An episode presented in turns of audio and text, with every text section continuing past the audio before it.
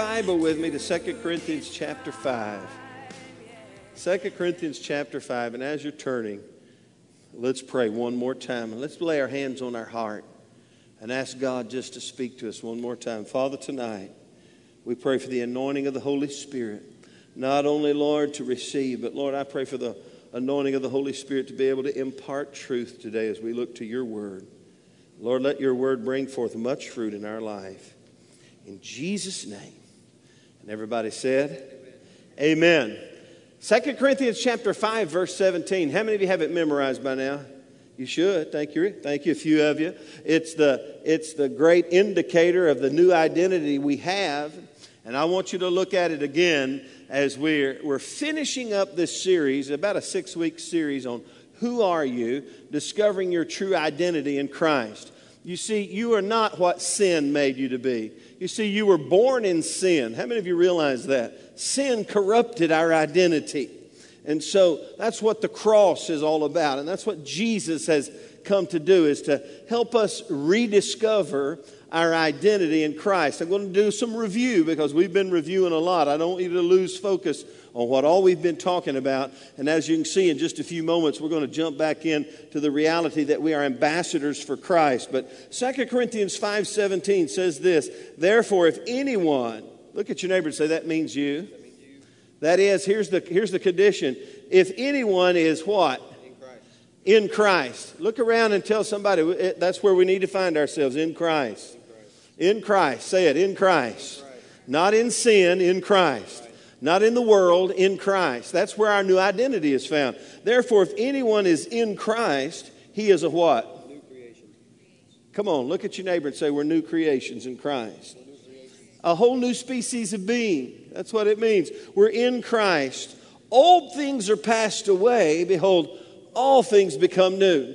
Now, the quandary is I don't know if you know what a quandary uh, The quandary is a lot of Christians say, Oh, you know, I'm a Christian and I know Jesus lives in my heart, but it doesn't seem like oh, these old things are passing away. It doesn't seem like all things are becoming new. Well, there's a two, there's a two kind of uh, parts to this being in Christ. In fact, Jesus said it this way in John 15, 5. He said, I'm the vine, and who, what are we? You are the, we're the branches. He that abides in me and I in him. You see that? He who abides in, in me, there's in Christ, and I in him. In other words, just because Jesus lives in your heart does not mean you're really abiding in Christ. You got it? If you got it. And so that's what we're endeavoring to learn and impart to you these past six weeks is really the reality is if we'll get fixed in Christ. That word in means fixed position. We get fixed in Christ. Anyone is fixed in Christ. He's a new creation. Old things are passed away. Behold, all things become new. We have a new identity in Christ. That's the whole focus of what we've been talking about. In fact, when you look in the scriptures, and especially in the King James, you'll find at least 76 different direct references to, the, to our position in Christ, fixed in Him. I in Him and He in me. In fact, what did Jesus say in John 15, 5? You'll bear much fruit. That's what it's all about, being productive for God. Amen. You know, God just doesn't want us here taking up space. He wants us to bear what? Much fruit. Everyone say much fruit. He wants us to be productive for Him. And then Jesus went on to say in John 15, 5, but apart from me, you can do nothing. If you're not fixed and established in me, if you're all, if we're, if we're, if we're not walking in Christ, Christ in us and us in Him, we, we can't be productive for Him. So, so it's so important to catch this verse and begin to embrace it. We'll look back at some other verses in chapter 5 in a few moments, but let me quickly go over where we've been. In our new identity in Christ, we learn we're sons and daughters of God. Amen. That ought to change the way we live life when we realize I'm a child of God. I've been adopted into the family of God. God loved me enough to choose me. Amen. Even when we were dead in our trespasses and sins, the Bible says God gave us life. In fact, Paul said in Galatians 3:26, he said, "But we are all sons of God through faith in Christ Jesus." In Christ Jesus. Faith in Christ Jesus. How many of you know you couldn't be good enough to become a child of God? It's just through faith in Christ Jesus and what He's done for you. Then we learned that, that we're not only sons of God, but we're saints of God. All the saints smile and say, Amen. You know, some people think, well, I'm not a saint. You got to go through a lot of religious training to be a saint. No, you just get born again. And according to the Word of God, and you read the writings of Paul, he called uh, everyone who believed in the Lord Jesus Christ and put their trust in Him uh, saints, separated unto God for a special purpose. In fact, even the Corinthian church, how many of you know the Corinthian church that we're looking at? They had some issues. But when he addressed the Corinthian church, he said, Those who are sanctified, in Christ, called to be saints. All the saints say amen.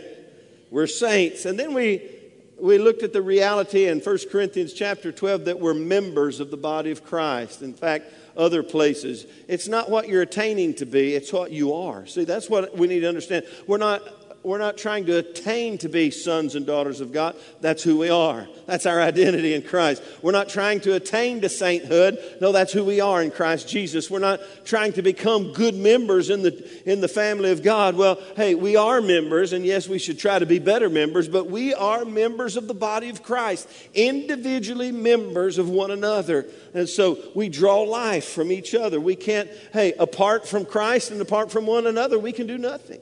That's who we are. And then we've been focusing for the last two or three weeks on the fact that we are ambassadors for Christ.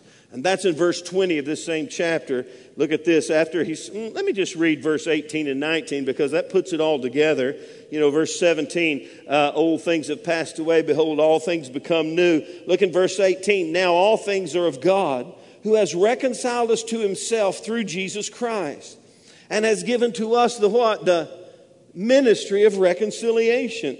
That is, that God was in Christ, reconciling the world to himself, not imputing their trespasses to them, and has committed to us, that is, you and me, the word of reconciliation. What a powerful revelation for us to embrace that we have the word of reconciliation, and that's the gospel of Jesus Christ, that God was in Christ, reconciling the world to himself. Thank God for what he did on Calvary's cross. Amen. Because of that, we're right with God. We're reconciled. And then verse 20, he says, Now then, or you could say, and because of that. Now then, we are what? Ambassadors, ambassadors for Christ. Not we're attaining to be ambassadors for Christ, not that we're working towards being an ambassador for Christ. That's who we are. That's our identity in Christ. Are you catching it? And the word ambassador just means a representative, a delegated authority, a representative. And some people, say, nah, no, no, I'm not an ambassador. I love the Lord and I love Jesus. But no, that's for the evangelist. No, wait a minute. We, you are, that's who we are, ambassadors for Christ. Everyone who's a new creation in Christ Jesus, who has received the ministry of reconciliation, been reconciled to God, hey, the next thing, we're ambassadors for Christ. We're his representatives. And, and, you know, you may not be, a, we may not be a good one, but we are nonetheless. In fact, Proverbs says this a wicked messenger falls into trouble, but a faithful ambassador brings health. You see, that's what God wants to do through you as an ambassador. He wants you to bring the health and the healing of the gospel to a world that is without Christ. That's the call of God on our life. That's who we are in Him. Amen. We looked at the fact that as ambassadors, we have authority. We have authority from God, amen. Authority over the devil, but really a great commission authority. An authority to stand uh, as his representative. And look, look what it says. Uh, it says in verse, uh, um, uh, it says, though God were pleading through us. Yes, verse 20. As though God were pleading through us. We implore you to be reconciled to God. See, that's what God is doing, wants to do through us. God pleading through us to a world that is lost without Christ to bring them health and healing. And so all the ambassadors said, Amen. We have authority over the devil. We have authority to stand up in the Great Commission. And then we looked at the ambassador's attitude, and we won't go through there much, but how many of you know you got to carry the right attitude if you want to get the right altitude and be able to fulfill God's purpose for your life? You can't be a sourpuss for Jesus. You can't be a, you know, a cranky person for Jesus, you know. Come on, you got to have the life of God in you and the, and the vision of God in you and have the right attitude to be able to do what God's called you to do. We looked at Paul, man, he, was, he had the attitude to live as Christ, to die as gain. Come on, I fought a good good fight. I've kept the faith. I've finished my race. Therefore, there's laid up for me a crown of rejoicing. Come on, he had the right attitude. We've got to get that too. We've got to realize, hey, you know, the, the, the shortest amount of time we'll ever live anywhere is planet Earth. And so we've got to do our best for him. So, as an ambassador, we have authority. We've got to have the right attitude. And tonight and then Sunday, we're going to look at the ambassador's advantage. You say, as an ambassador for Christ, you have a great advantage over the world, over the flesh, over the devil. And let me begin to introduce it to you tonight and what we have as the advantage the, over this world and over the enemy. Look in chapter 5, verse 5. 2 Corinthians chapter 5, verse 5. I want you to look at it in your Bible, not just plan on looking at it on the screen, but find it in your Bible. Look what he says. It says this Now he who has prepared us for this very thing is God. Now, the very thing he's talking about is heaven and eternity. In other words, we have, he's prepared us for eternity. He says, Now he who has prepared us for this very thing is God, who also has given us the Spirit, big S, as a guarantee. God has given us the Holy Spirit as a guarantee. Now, uh, let me just build a little bit here, and then I'm going to show you a verse in, in John 16 that says, uh, it, we have, when we have the Holy Spirit, we have the advantage. But let me build a little here. Are you in that verse? Do you see that? Now, this is an important word for us to understand. Everyone say guarantee. Guarantee. guarantee. Now, have you ever uh, purchased something that required a down payment? Have you ever purchased something or you thought, hmm, I'm going to purchase this, but they said probably a house or something along this line? They said, well, you need to give us some earnest money. You need to give us something that will guarantee that you are serious about the purchase of this property. Do you understand that? That's what this word is. That God looked down from heaven and he, he produced a methodology and a way for us to be right with Him and to be able to go to heaven and prepare us for eternity with Him. And He says, and He's given us the Holy Spirit as the down payment for our future eternity with Him. You get the picture. Now, that's an important thing to understand because how many of you know God keeps His promises? And the influence of the Holy Spirit in our life. What an advantage we have in knowing that Jesus Christ, or pardon me, that God Almighty provided us the Holy Spirit living and abiding in our heart as a down payment, if you will, as a, as a, a, a security deposit to guarantee for us our eternity with Him. How many of you know the influence and the power of the Holy Spirit moving through your life is a validator for where you're headed in eternity. Amen? And so, even as an ambassador for Christ, knowing, hey, I've got the Holy Spirit, I don't have to concern myself about eternity. I've already got the down payment. How many of you catch that a little bit? In fact, it's interesting to know this word guarantee. Paul only uses it in two places, or, two, with two churches, in, to the Corinthians and to the Ephesians uh, he uses this word. And I'm really, when you study the Corinthian church, they were, it was a trading hub, it was a financial hub. And man, they understood money, they understood earnest money, they understood down payment. You know, for example, if someone was going to order a thousand bushels of something from another country, how many of you know they're not going to, uh, uh, you know, go all the way across the, the, the Mediterranean, get it, and bring it back? And the guy go, oh, no. Uh, hmm, I decided I didn't want to. How many of you know the Corinthian church understood down payment? They understood guarantee. And so Paul uses some words that really work for this church. They understood financial terms. And he said, Let me tell you something. I have given you the Holy Spirit in your life, and it's the guarantee, it's the down payment for your eternal security in Christ. So don't sweat the small stuff. You got it? Amen. Everybody say, Don't sweat the small stuff.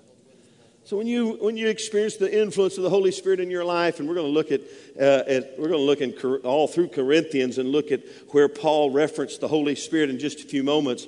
But man, the the, the joy of knowing that that Jesus God is all in in our behalf.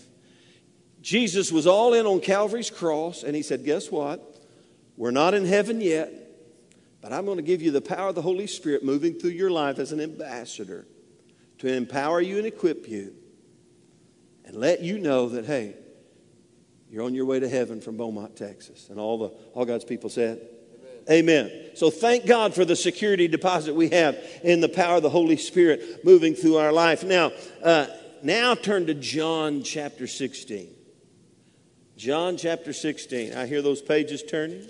John 16, Jesus, and really John 14, 15, and 16 I would encourage you to read these verses, especially, and then into 17, where he's, Jesus is preparing to leave and he prays for us. But he's preparing his disciples for his departure. He's preparing them to become ambassadors. You get it? And so he begins to tell them about the Holy Spirit, the advantage. In fact, oh gosh, I could go, you could go back to uh, John 14 and look in verse 25 and 26. But the helper, the Holy Spirit, whom the Father will send in my name, he will teach you all things and bring to your remembrance all the things that I said to you. So he's, he's priming the pump. Everyone say, priming the pump. He's getting them to a place of, of understanding hey, I'm not going to be here, but guess what? I got, I got you some guarantee. I'm going to send you some guarantee that everything's going to be okay. And look in chapter 16. He says this, oh gosh, in verse 7 Nevertheless, I tell you the truth, it is to your what? Advantage that I go away. Now, this blew the disciples' mind. I can just tell you right now, it blew their mind because they, they, put, it all, they put it all on the line for him, and they're, they're not quite understanding this, this phrase right here. It's to your advantage that I go away. No, they're thinking, no, he's going to come and build his kingdom here on earth, and we're going to be his sidekicks, and we're going to be somebody in the kingdom of God. They didn't get it. They, even when he was telling them about dying and being buried and resurrected, they didn't get it. They didn't get it till after it happened. And so this phrase didn't quite catch with them. Nevertheless, I tell you the truth, it's to your advantage that I go away. For if I do not go away, the helper will not come to you. Everyone say, helper. Now, understand the big context here. The context is Jesus is setting up a scenario to bring the whole world back into right relationship with Him. You get it? He's building his church right now. He's putting the pieces together. He's saying, hey, you got to understand, if I'm out of the way, it's to your advantage. He said, For if I do not go away, the Helper, speaking of the Holy Spirit, will not come to you. But if I depart, I will send him to you. You get it? In fact, oh gosh, there's so much more I could say. Let me just, there's other, if you went back, oh gosh, mm, uh, uh, chapter 14, verse 15, he said, uh, uh, if you love me, keep my commandments. I pray the Father, and he will give you another helper that he may abide with you forever. And so understand something. Jesus knew for the world to be saved, for the world to be reconciled to God, the Holy Spirit had to come and make himself manifest not only to the disciples, but through the disciples. You get it? And so he said, If I go away, I'm going to send him to you. And we know in Acts chapter 1, he told them, Go to Jerusalem and wait. I'm about to send you this helper the paraclete. In fact, the Greek helper is paraclete, the one brought alongside to help. Because understand something about being an ambassador for Christ. We can't do it without Him, and we can't do it without His Holy Spirit in our life. He knew. That's why He told them, go to Jerusalem, wait, and, do, and wait for the promise of the Father. Don't leave Jerusalem until you've got the power of the Holy Spirit. For when the Holy Spirit comes upon you, you will receive power, oh, catch this, to be my witnesses in Jerusalem Judea, Samaria, Beaumont, Texarkana, Sour Lake, China, Texas, Nederland, or as some of them people down there say, Needland. Have you heard anybody say that, Needland? I'm from Needland. Needland? What is that? That sounds like something from a doctor. Needle, he's needling me. I don't know. But hey, you'll receive power to be my witnesses in Jerusalem, Judea, and Samaria, and the uttermost parts of the earth. That's what you will do. You will be ambassadors for Christ. Wow. Now, that's the awesome part. In fact, if you look in, in this chapter 16, it's to your advantage. He says, For when he has come, speaking of the Holy Spirit, he will convict the world of sin.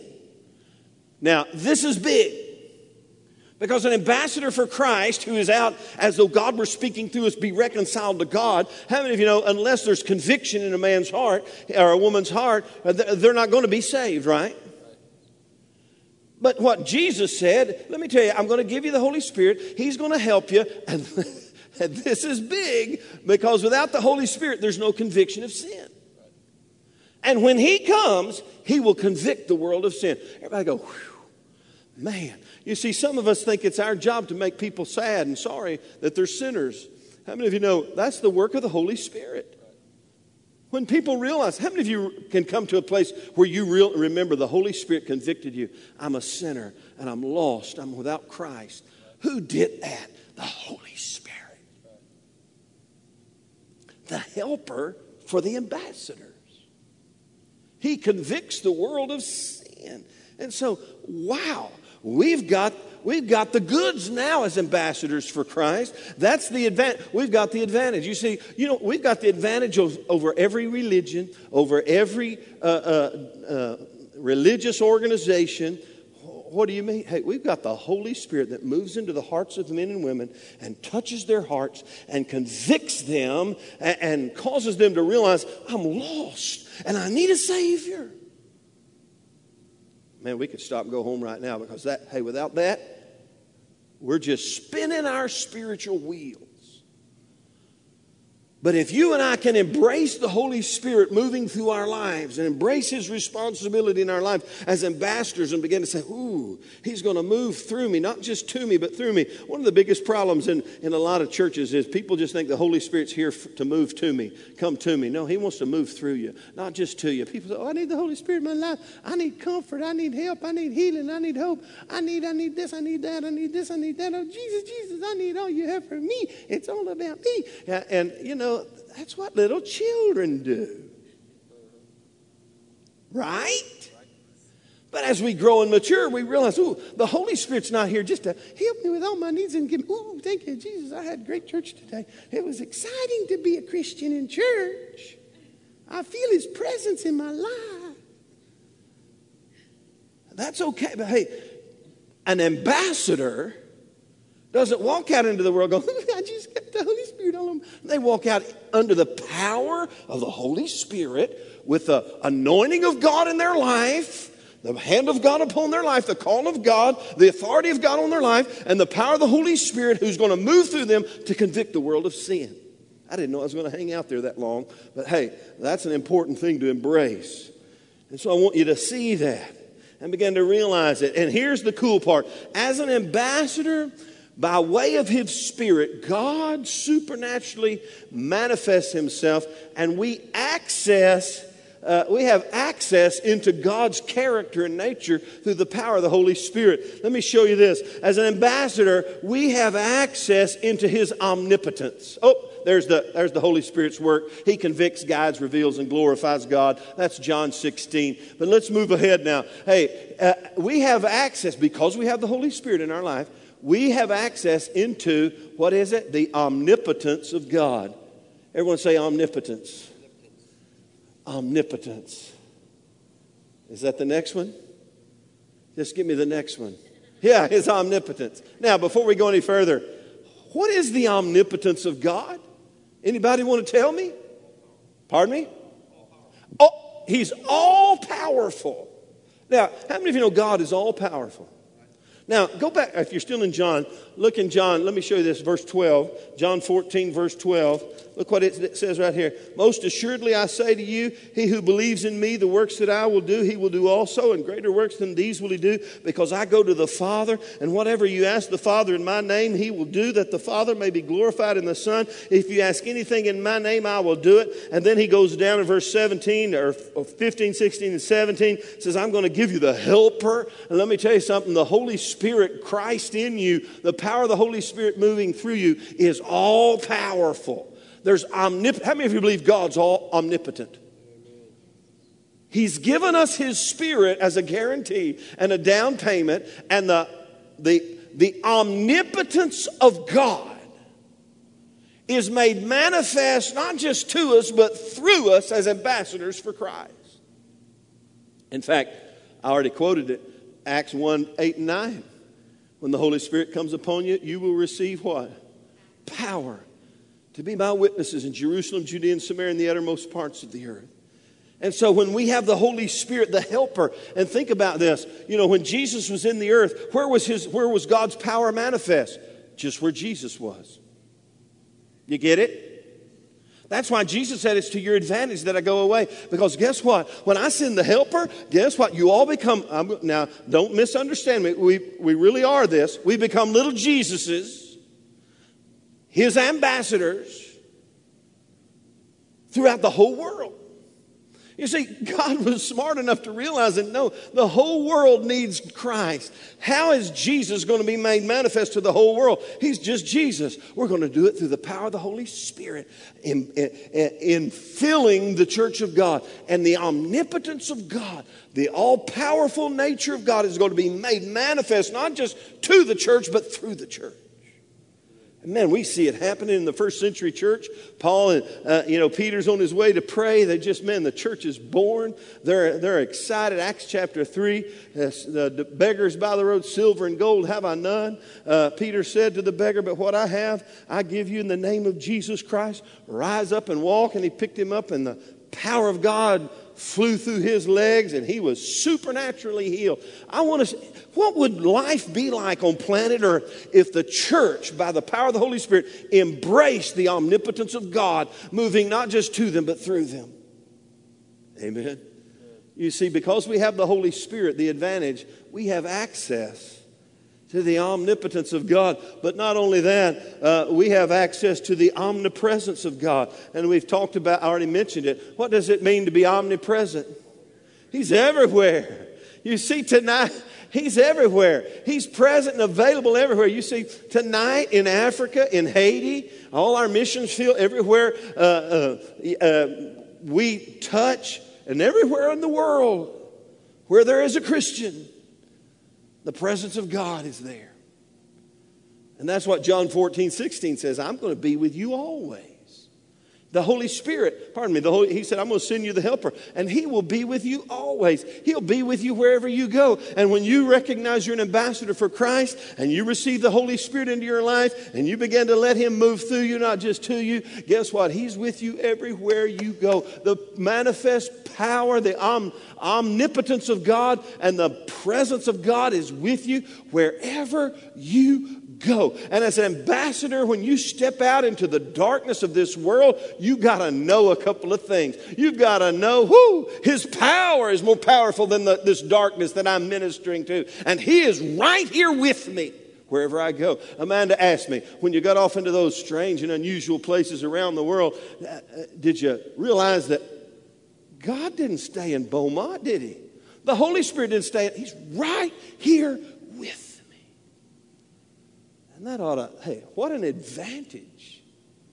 We tap into the omnipotence of God. We tap into the omnipresence of God, and we tap into the omniscience of God.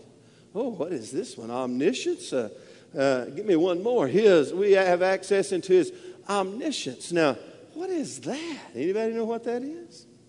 The omniscience of God, omniscience. God is what? All knowing. He knows it all. What an advantage! I'm getting pretty fired up about it. Well, Pastor, I don't know about this ambassadorship. I don't know, man. You, you put me out there on the firing line and everything. And, man, I, what do you say? You got the Holy Spirit in you. He knows everything.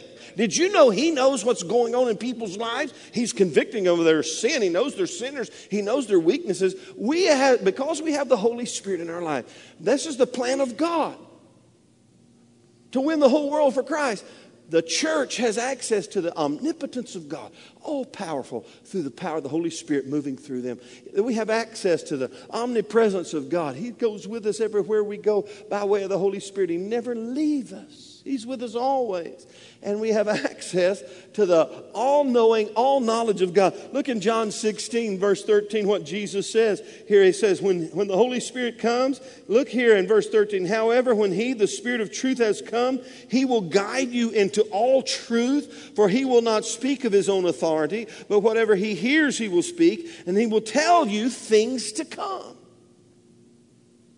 And there's so many other passages where the, where the scripture talks about the Holy Spirit.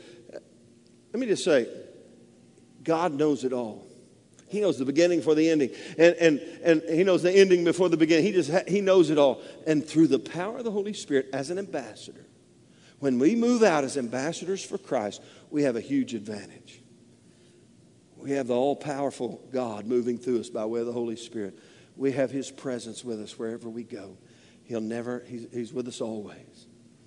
And we can tap the knowledge of God through the influence of the Holy Spirit and the ministry of the Holy Spirit can speak a word into our life in, in behalf of others.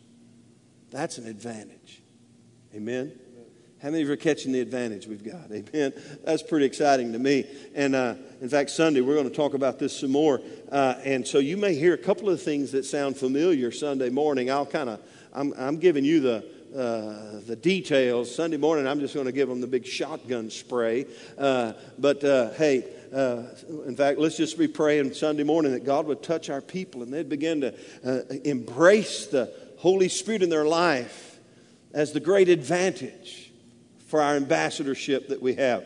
Okay, now here we go. Turn in your Bible to Corinthians if you're not there. Here we go. We're going to walk through 1st and 2nd Corinthians. I thought this would be cool tonight. We're going to just walk through. There's there's 12 there's 12 direct references to the Holy Spirit in 1st and 2nd Corinthians. Now, probably a lot of different uh, you know inferences, but I'm just going to go through them. Some of them I'll just briefly comment on, but I just want to show you this when you when uh, from the Corinthian church standpoint, when Paul said to the church there in 2 Corinthians chapter 5, verse 5, he said, I'm sending you the Holy Spirit as your guarantee. We go back and look at his, his writings to the Corinthians, and he is, he is weaving the advantage and, and, and the benefit of the Holy Spirit in this church's life into their fabric. And, and you know what? They really needed help. Many you really need help? We really need help. And you're going to see this. And, they, and, and, uh, and these verses, some of them I'll just mention, some of them I'll just share a little more about. But it helps us kind of get into the mind of the Spirit, if you will, and then into the mind of Paul the Apostle when he looks at this church in Corinth, which had the great potential of being hugely influential in the world, and they had issues, and he comes to them and he begins to minister to them the importance and the priority of the Holy Spirit in their life as ambassadors for Christ. Are you ready? Here we go. Let's do it. First Corinthians chapter, uh, let's see, chapter uh, 2, verse 4 and 5. 1 Corinthians 2, verse 4 and 5. And again, I'm just going to read some of these and comment on them, but I love this one. Paul the Apostle, he comes and he says, uh, well, let's begin in verse, um, verse 2. For I determined not to know anything among you except Jesus Christ and Him crucified. Now, what's, what's Jesus Christ and Him crucified? That's the good news. That's, hey, that's the ministry of reconciliation. You got it? This is all, hey, this is all, he's just weaving a, a, a he's just painting a picture here. And he said, I, I, I came to you determined not to know anything among you except Jesus Christ and Him crucified. Big point. You got to get this one that Jesus Christ died for your sins. And he says this I was with you in weakness and in fear and in much trembling. And my speech and my preaching were not with persuasive words of human wisdom, but in demonstration of the Spirit, big S, and of power. You get it? I didn't come with wise words. And how many of you know Paul was a pretty smart cookie? Some people say he knew at least 33 different languages and dialects. He was not the he, you know he was not the dumbest guy on the block. He had head knowledge, but he he realized that he had to crucify this. In fact, he said, you know, I, I just I just want to know, I just want to get back to the basics here. And I didn't come to you with all my fancy speech and my human wisdom. I came to you under the influence of the Holy Spirit. And when the influence of the Holy Spirit flowed through me, there was a demonstration of God's Spirit and of power. Pause, time out, hang on a second. That's what Jesus and the Holy Spirit want to do through you. He wants to demonstrate Himself in great power through you as an ambassador. Could you get me a little drink, Ray? And catch the next verse. I came to you in demonstration of the Spirit and of power. My speech and my preaching were not with persuasive words, but in demonstration of the Spirit and power. Look at verse 5. That your faith should not be in the wisdom of men, but in the power of God. There's there's the ministry of reconciliation. There's the power of the Holy Spirit working through us. Ooh, the Holy Spirit begins to move through us and, and, and, demonstrate the power. We're walking powerhouses for the kingdom of God, and we're filled with the Holy Spirit. We got the helper in us, and people begin to see that, and they don't go, "Woo, Kobe, man, you are powerhouse." No, they go, "Ooh, my faith it puts my it points me to Jesus. I'm going to put my faith in the power of God, not in Kobe, but the power of God that moved through Kobe, not in, in the power of God uh, uh, or, or, the power of Mestia, but the power of God that moved through Mestia to touch me and to minister to me. Wow. So, hey, what's he saying to them? Look what's available to you. The demonstration of the Spirit of God is available to you. Now, well, let's keep looking on. Uh, gosh, this is a big, there's a big theme here in chapter 2, but the next one is, is verse 6 through 13. Uh, he because he, he's kind of hitting on the same theme. He says, However, we speak wisdom among those who are mature Yet not the wisdom of this age, nor of the rulers of this age who are coming to nothing, but we speak the wisdom of God in a mystery, the hidden wisdom which God ordained before the ages for our glory. Now, pause. Let me just, what did that mean? The hidden wisdom, the mystery. You study the New Testament, you know what the mystery is that's been revealed? Jesus Christ and Him crucified. The gospel chapter 5, fast forward to 2 Corinthians 5 the ministry of reconciliation that God was in Christ, reconciling the world to himself. That's the whole mystery. And he's saying, we're talking about a mystery here. We're talking about the gospel, the good news here, uh, which none of the rulers, verse 8, of, the, of this age knew. For had they known, they would not have crucified the Lord of glory. But as it is written, eye has not seen, nor ear heard, nor entered the heart of man the things which God has prepared for those who loved him. But catch verse 10. We're talking about the Holy Spirit. But God has has revealed them to us through His Spirit.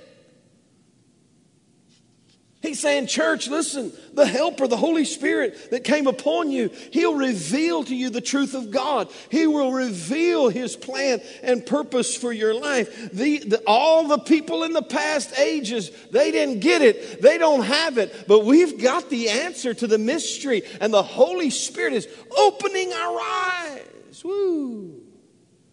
And he goes on to say, God has revealed them to us through his Spirit, verse 10. For the Spirit searches all things, yes, the deep things of God. For what man knows the for what man knows the things of man except the Spirit of the man which is in him? Even so, no one knows the things of God except the Spirit of God. And we have received not the Spirit of the world, but the Spirit who's from God, that we might know the things that have been freely given to us by God. Man, what an advantage. The Holy Spirit comes and just reveals things that have been freely given to us and that nobody, and the mysteries revealed. Whew. Why would anybody ever say, Do I have to be filled with the Holy Spirit?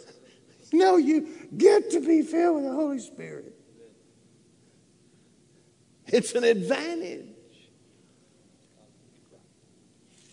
Amen. So, wow, revelation. Let's ooh, let's slip ahead. 1 Corinthians 3:16. Now, this is in the middle of a warning, but there's a great truth here. And it's the warning is when you get to the end of your life, you're going to stand before God and give an account for your life. And when you stand before God, uh, the Bible says that our works, which are works of wood, hay, and stubble, will all be burned up, but God's works, which are silver and gold, will last. And so that's the context. Uh, and gosh, I, I, am trying to just give you the context without having to read it all. Verse 14, uh, uh, it says, If anyone's work which he has built on it endures, he will receive a reward. How many of you know when you get to heaven, you'll be rewarded for the work you did on uh, as an ambassador for Christ? Are you with me? We'll stand before God. In fact, Second Corinthians chapter 5, he talks about that, and we looked at that on a Sunday morning, uh, that, it's, that we'll be rewarded for the works that we do as good, faithful ambassadors. It says he'll receive a reward. If anyone's work is burned up, he will suffer loss, but he himself will be saved, yet so as through fire. And look at verse 16. Do you not know that you are the temple of God and that the Spirit of God dwells in you? Now, just revelation here. An ambassador for Christ? We've already hit it. This hits on his um, omnipresence. We are the temple. Now, when he told these church they were the temple of God, how many of you know Corinth and all of that area had all kind of understanding about temples? They were good temples, bad temples. Even for the Jews, they understood temple. But these Corinthians, whoo, they had all kinds of, you know, Athens and all the Greece and all throughout, just some you know, ungodly, unhealthy. Un- so he's, he's tapping into their understanding of, of, of temples where they believe. He said, Listen, you, do you not know that you are the temple of God? Are you kidding me? No, the Spirit of God. God lives in you by way of the Holy Spirit. What an advantage. They got it. Amen. How many of you getting it? I'm getting it. In fact, I'm getting some of it even as I'm rereading it here. But uh, so, hey, you're the temple of God. When they thought of temples, they thought, oh, everybody, come. hey, God lives inside me by the power of the Holy Spirit. Okay, here we go. Uh, look in 1 Corinthians 6 11. He's talking about uh, the context here uh, is uh, that no unrighteousness will inherit the kingdom of God. Don't be deceived, neither fornicate. Now, and now, listen, he's addressing some of the issues in Corinth. I told you the Corinthian church had some issues. And he's saying, you, you got to know that no unrighteousness will inherit the kingdom of God. Do not be deceived, neither fornicators, this is verse 9, nor idolaters, nor adulterers, nor homosexuals, nor sodomites, nor thieves, nor covetous, nor drunkards, nor revilers, nor extortioners will inherit the kingdom of God. And such were some of you, but. Now, this is this is liberty right here. This is liberation. Such were some of you. Now, some of them had not yet understood about abiding in Christ and Christ in them and then Christ. Such were some of you. But here's the revelation but you were washed, but you were sanctified. These words are powerful. But you were justified. It was, it's just as if I'd never sinned. And now, he just addressed fornicators and idolaters and adulterers and homosexuals and sodomites and thieves. And co- he says, Some of you were that, but guess what? You've been justified. It's just as like you never, that had never been the case in your life. And look what he says. You were justified in the name of the Lord Jesus Christ and by the Spirit of our God. Now, as ambassador for Christ, it's a good thing to know that right there. That the helper came and brings revelation and support. In fact, Titus 3 5 says, It's not by works of righteousness which we have done, but it's according to his mercy. He saved us by the washing of regeneration and renewing of the Holy Spirit. You see, the Holy Spirit's work in our life uh, as a, is, is progressive. How many of you realize that? Any, anybody have arrived into perfection at this moment?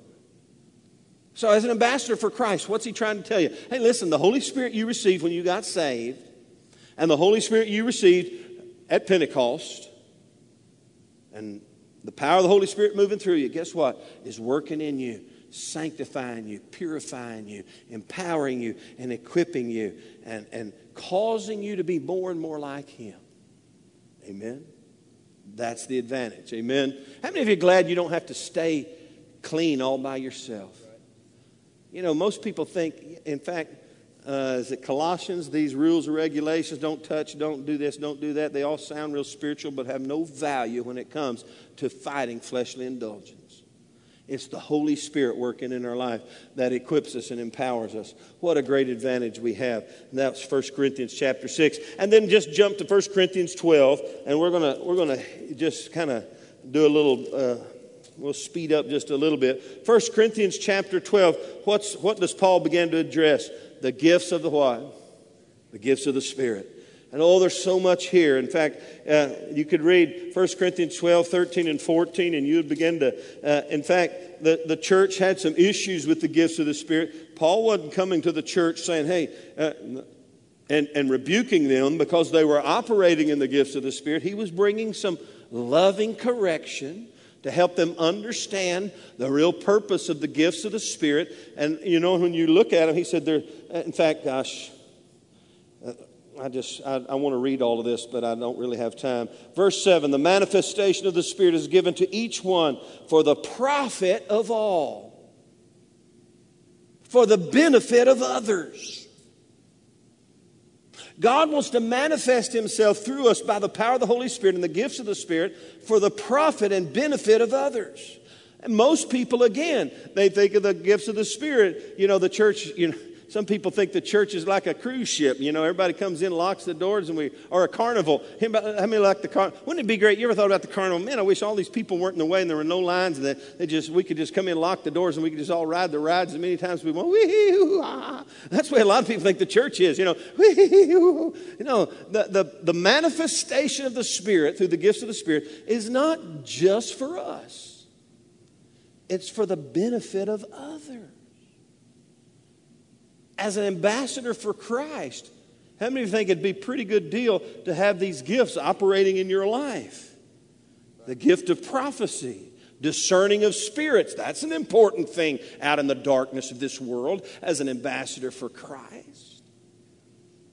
And so Paul's taken all of these this, this church and he's been he just kind of walking them through all the benefits and blessings and and the manifestations of the Holy Spirit in their life and helping them to realize, ooh, it's to your advantage for the Holy Spirit to move through you and for the benefit of others. And so we'll move on. Let me just throw out some, uh, uh, just quickly. Uh, look in verse 3 of chapter 12. He says this Therefore, I make known to you that no one speaking by the Spirit of God calls Jesus a curse accursed, and no one can say that Jesus is Lord except by the Holy Spirit. In other words, the Holy Spirit is the validator for the Lordship of Christ in our life. And so uh, just mention that one. And, and uh, so that's a benefit to the body of Christ. Hey, the Holy Spirit in my life validates the Lordship of Christ in me. Uh, and then we'll move on. Verse 13 of that same uh, uh, chapter, in chapter 12, he says this For by one Spirit we were all baptized into one body. Now, this is, again, advantage to the church. When you got born again, the Holy Spirit came. Uh, you know, there's really some, you read a couple of verses and you say, well, it says there's only one baptism, but, but uh, it's speaking of only one way into, into the family of God here's the three baptisms basically. We're baptized into the body of Christ, we're baptized in water, and we're baptized in the Holy Spirit. And it says right here the Holy Spirit baptized us into the family of God. immersed us into the family of God. Let me just, oh, I'm just going to chase a little rabbit here. People come into church and they go, I just don't feel a part. Nobody's talking to me and nobody's loving on me. And I, man, hey, let me tell you something. You get full of the Holy Ghost, the Holy Spirit will thrust you into the family of God in great power and authority. And the relationship and the connections and the benefits and the, and the ministry of the body of Christ will begin to come alive in you. Amen? Just a thought. Look at your neighbor and just a thought. Tell him just a thought. It's just a thought. Amen. Just a thought.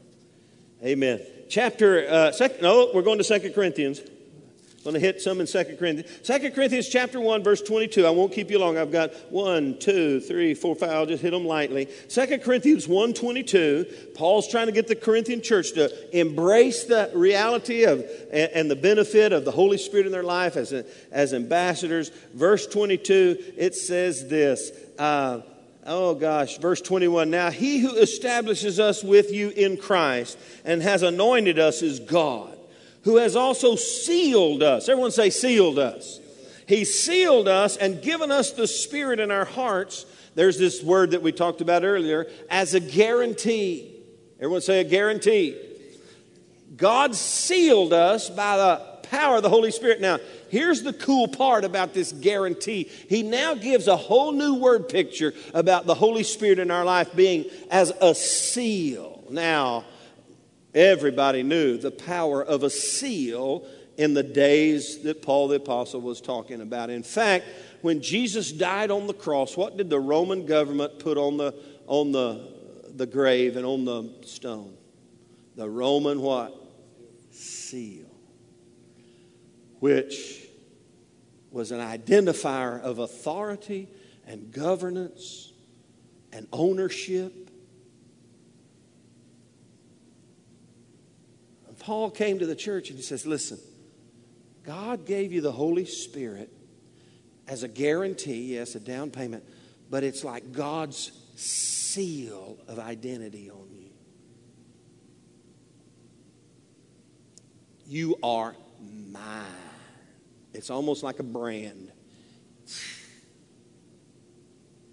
I belong to Him. I'm sealed.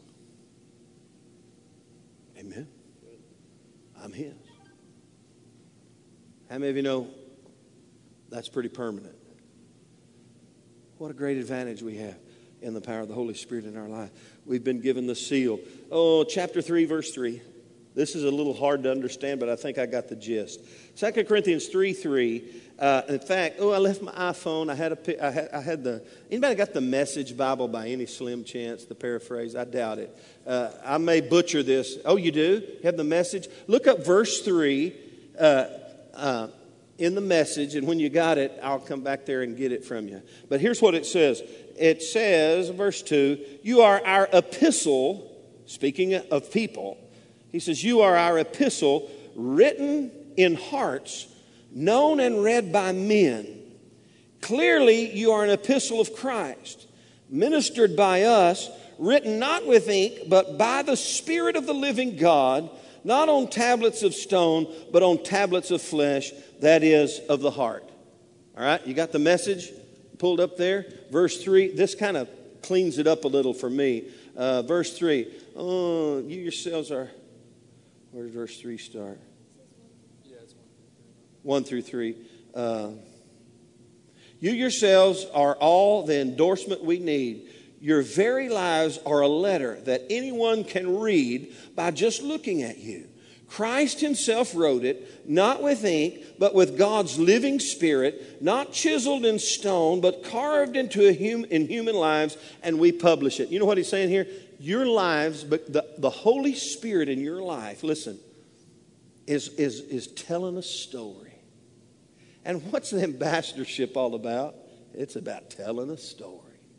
It's the testimony of God and the Holy Spirit in our life. God writes it by His Spirit in our life. He gives us a testimony and a, and a story. Everybody tell somebody we've got a story to tell. Whew, we're living epistles in our lives, and the Holy Spirit wrote it on our hearts. And we've got a story to tell, and the Holy Spirit emblazoned it on our lives, not on tablets of stone, but on the tablets of flesh, that is, on the heart. He's written our story on his heart. Whoo, I've been clean, I've been washed, I've been sanctified, justified, just as if I'd never sinned. He picked me up and, and brushed me off and cleaned me up and gave me a brand new heart, and now I belong to him. I am sanctified. I'm a son of God, a daughter of God, a child of God, a member, and an ambassador for Christ by the power of the Holy Spirit working through my life. Amen. Verse 6 of that same, uh, let's look in verse 4. And we have such trust through Christ toward God, not that we are sufficient of ourselves to think of anything as being from ourselves, but our sufficiency is from God, who has made us sufficient as ministers of the new covenant not of the letter, but of the Spirit. For the letter kills, but the Spirit gives life. We're ministers of the Spirit, not of letters and things that kill and laws and regulations, but of the message of grace through the power of the Holy Spirit. Look in verse 6, 17 and verse 18. I love this one. Now the Lord is the Spirit. And where the Spirit of the Lord is, there's what? There's liberty, there's freedom. You see, everywhere we go, as ambassadors for Christ, filled with the Holy Spirit, it brings liberty in people's lives. There's the capacity for freedom. Where the Spirit of the Lord is, there's liberty. And what are we endeavoring? In fact, what did Jesus say? His first message in, in uh, is it Luke chapter 4? He picks up the, the scrolls and he reads from Isaiah. He says, The Spirit of the Lord is upon me because he's anointed me to preach the gospel and, and bring liberty to those who are bound. You see, that's the same with us as ambassadors for Christ. We have God's presence and power and liberty, uh, uh, liberating power moving through us. Where the Spirit of the Lord is, there's liberty. And then look at the next verse. But we all with unveiled face, beholding, beholding as in a mirror the glory of the Lord, are being what? Look at it, verse 18, are being what? Transformed into the same image from glory to glory, just as by the Spirit of the Lord. Now, this is power packed here. For all the ambassadors, we hit on it in one of the others, but hey, that word tra- transformed is a, a Greek, uh, I can't exactly say the word, but I can give you the whole. Uh, under, how many of you understood, me, understand the word metamorphosis? Anybody know anything that goes through a process of metamorphosis? The little caterpillar turns into a beautiful what? Butterfly. You know, in fact, I read something the other day. The little caterpillar, there's nothing in the caterpillar that, sh- that shows butterfly. Now, this is a great picture. There's nothing in the caterpillar. You would think, for all the evolutionists out there, that there had to be some little secret wings under them little squiggly worms somewhere. There's nothing in the caterpillar, as a caterpillar, that shows butterfly. But the process of metamorphosis takes place. That's my best example of a caterpillar becoming a butterfly. and Paul says, the Spirit of God, the helper, produces within us a metamorphosis. And there's nothing in old Sam other than, I mean, eh, old Sam had, though he was created in the image of God, sin perverted his life, but the process of transformation has begun in me. You see, I'm justified instantaneously. Thank you, Jesus.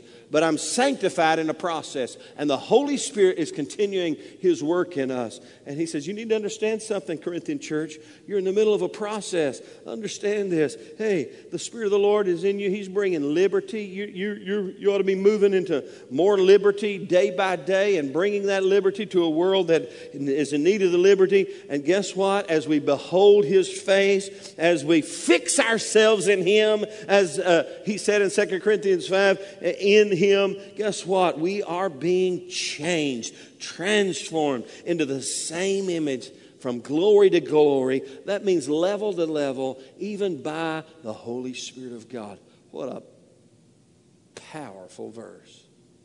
Amen. How many of you know that's the advantage? Let me give you one more. It's the one we began with, and it's back in 2 Corinthians chapter 5, verse 5, and we'll close once again. Now, he who prepared us for this very thing is God, who has given us the Spirit as a guarantee. We're guaranteed by the power of the Holy Spirit moving through our life that everything's going to turn up roses in the end. It's going to be great. As an ambassador for Christ, we have a great advantage by allowing the Holy Spirit to operate and move not only to us but through us. That's why Paul told the Galatian church in Galatians chapter 5 walk in the Spirit. Everyone say, walk in the Spirit. You see, the, the interesting thing about the Holy Spirit, Jesus referred to the Holy Spirit as a He, as a person. And so understand something. It's not some mystical, weird, bizarre, you know. Hey, it's God manifesting Himself to us and through us as the helper, the comforter. Come alongside and help us as ambassadors for Christ. Let's stand together tonight. And I want to encourage you to do something as we finish up this session tonight. I want to encourage us all to just for the next moment or two, just embrace the influence of the Holy Spirit in your life. As a Christian, you have the Holy Spirit in your life, but as a Christian, you also have the opportunity to be filled with the Holy Spirit. As the first century church was, there in Acts chapter 2, and in many different places, at least five other places in Acts, where the Holy Spirit was poured out on the church to empower the church as ambassadors for Christ. Father, tonight we embrace your influence in our life through the power of the Holy Spirit. I want to encourage each of us just to once again say, Lord, fill me afresh with the Holy Spirit in my life as an ambassador for Christ. Empower me, equip me and Lord, as we read in the early verses of 1 Corinthians, Lord, manifest yourself through us with great power. Where people around us put their wisdom, put their trust in the power of God. Fill us with the Holy Ghost. Fill us, come on, lift your voice just a minute. Let's just stir ourselves up.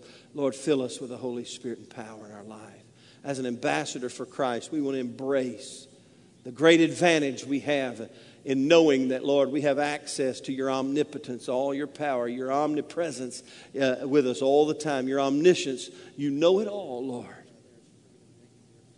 And we thank you, Lord. And we embrace the ambassador's advantage in our life. In Jesus' name.